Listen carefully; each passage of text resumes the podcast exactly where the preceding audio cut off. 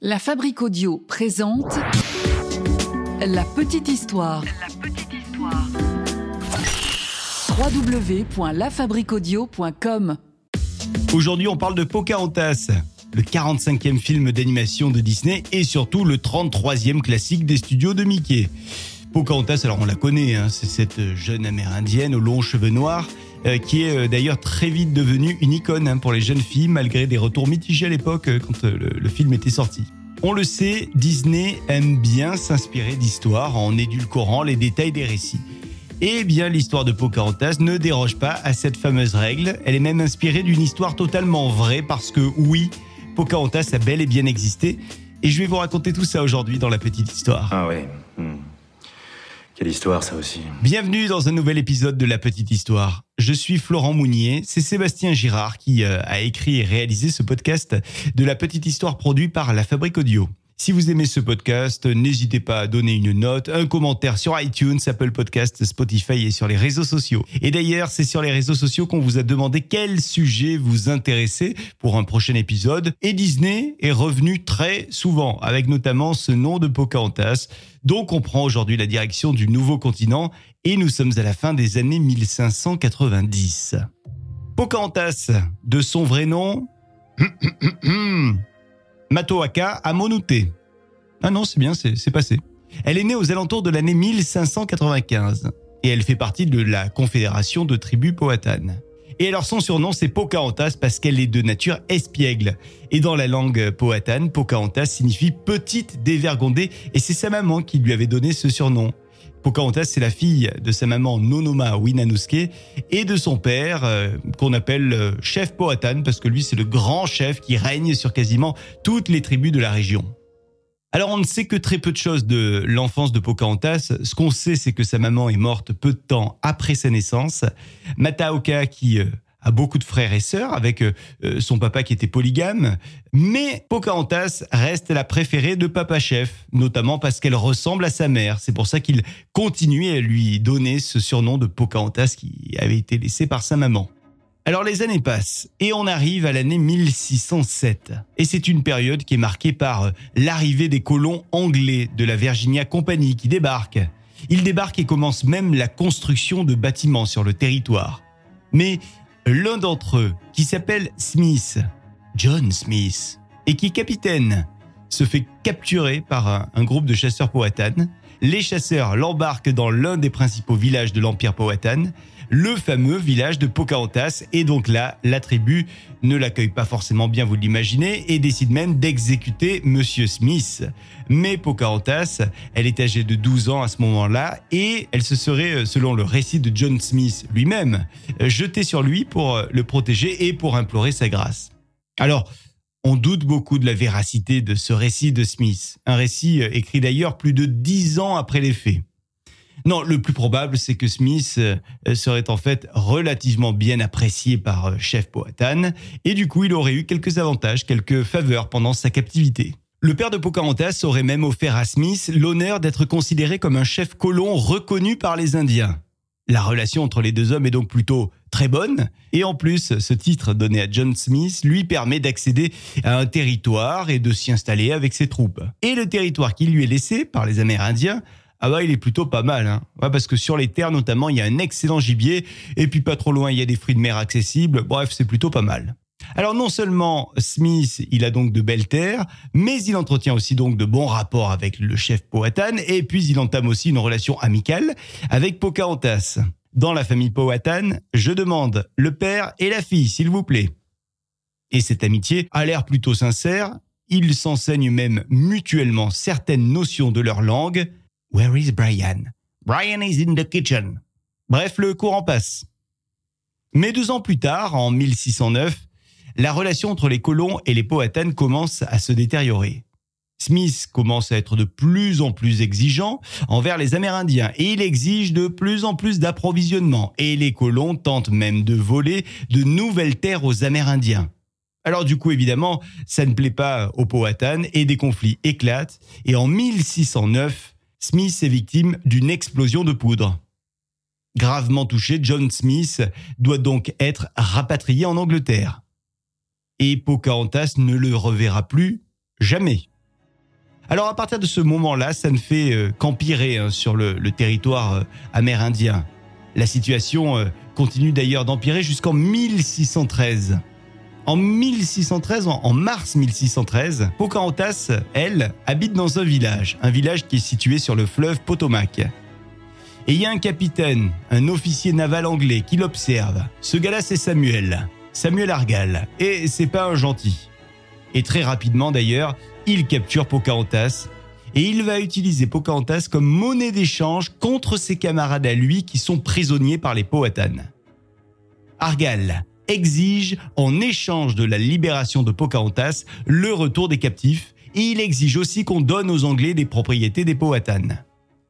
Alors le chef Powhatan, c'est-à-dire Papa Pocahontas, s'exécute assez rapidement. On parle quand même de sa fille adorée, donc il faut aller vite. Il décide de rendre tous les prisonniers qu'il a en sa possession, mais par contre, il refuse de donner des terres aux Anglais. Et ça, bah, ça ne plaît pas aux Anglais, qui décident donc de garder Pocahontas encore une année. Alors on ne sait quasiment rien sur la vie de Pocahontas au sein de la colonie anglaise.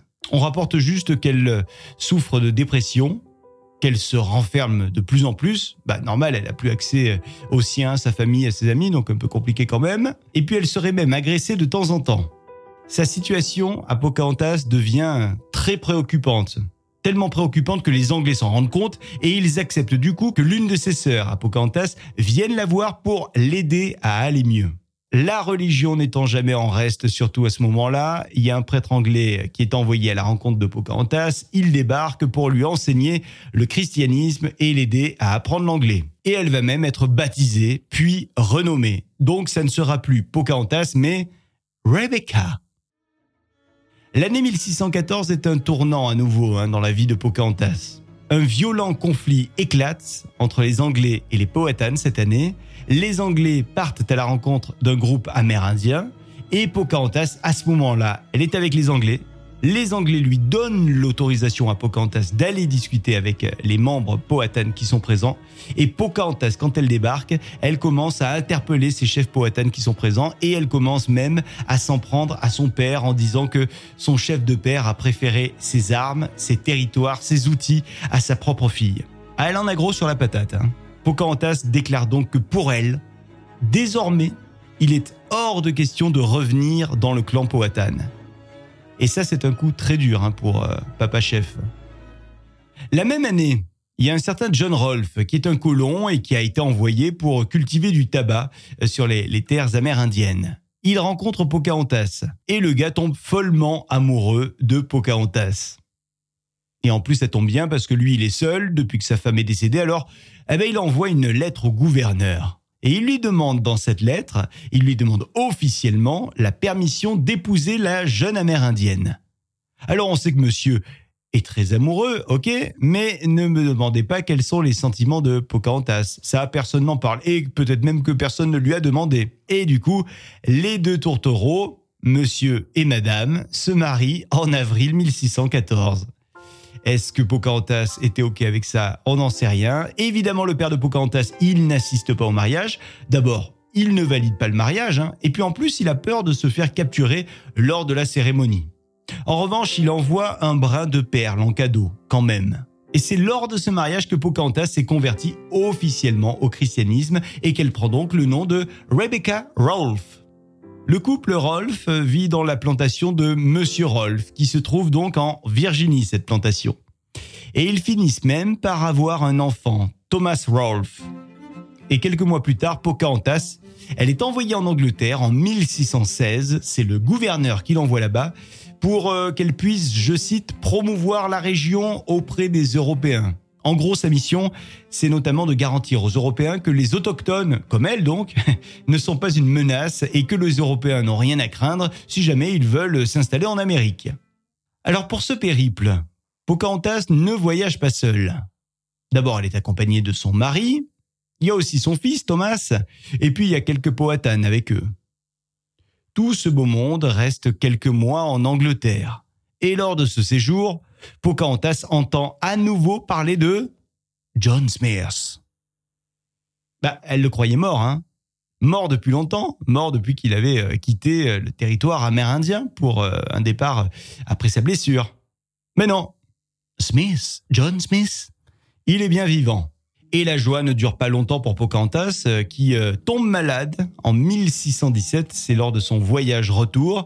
Vous l'imaginez, le voyage est un vrai calvaire hein, pour la jeune femme. Le bateau n'arrange évidemment pas la maladie. Bref, à peine arrivée sur ces terres, alors qu'elle n'a que 22 ans, Pocahontas meurt des suites de sa maladie.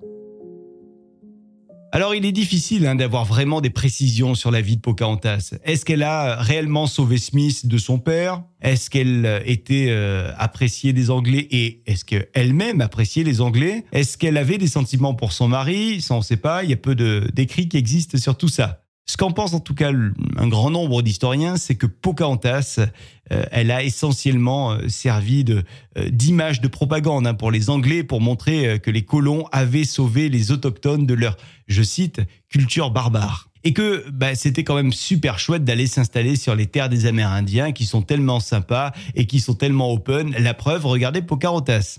Voilà, c'est à ça qu'elle a servi Pocahontas pour, pour les Anglais à l'époque. Bref, une vie pas très joyeuse et surtout bah, une vie qui se termine un peu trop tôt hein, pour Pocahontas. Merci d'avoir écouté cette petite histoire, une petite histoire consacrée à l'une des héroïnes de Disney. Et si vous aussi vous avez envie d'entendre une petite histoire en particulier, un personnage qui vous emballe, ben n'hésitez pas à nous le dire. Hein. N'hésitez pas à partager également cette petite histoire si elle vous a plu. Abonnez-vous pour être au courant de chaque sortie d'épisode. Et nous on se retrouve dans 15 jours avec une petite histoire paranormale. La Fabrique Audio présente La Petite Histoire. La Petite Histoire. Vous souhaitez devenir sponsor de ce podcast? Contact at lafabriquaudio.com. Avant de se quitter, je vous rappelle que si vous êtes un lieu culturel, une association, une entreprise, une marque, sachez que la Fabrique Audio crée avec vous et pour vous des contenus audio. Donc si vous avez envie d'en savoir plus pour imaginer ensemble un podcast à votre image, n'hésitez surtout pas à nous envoyer un petit message. Contact lafabriqueaudio.com, la fabrique avec un K. À très vite.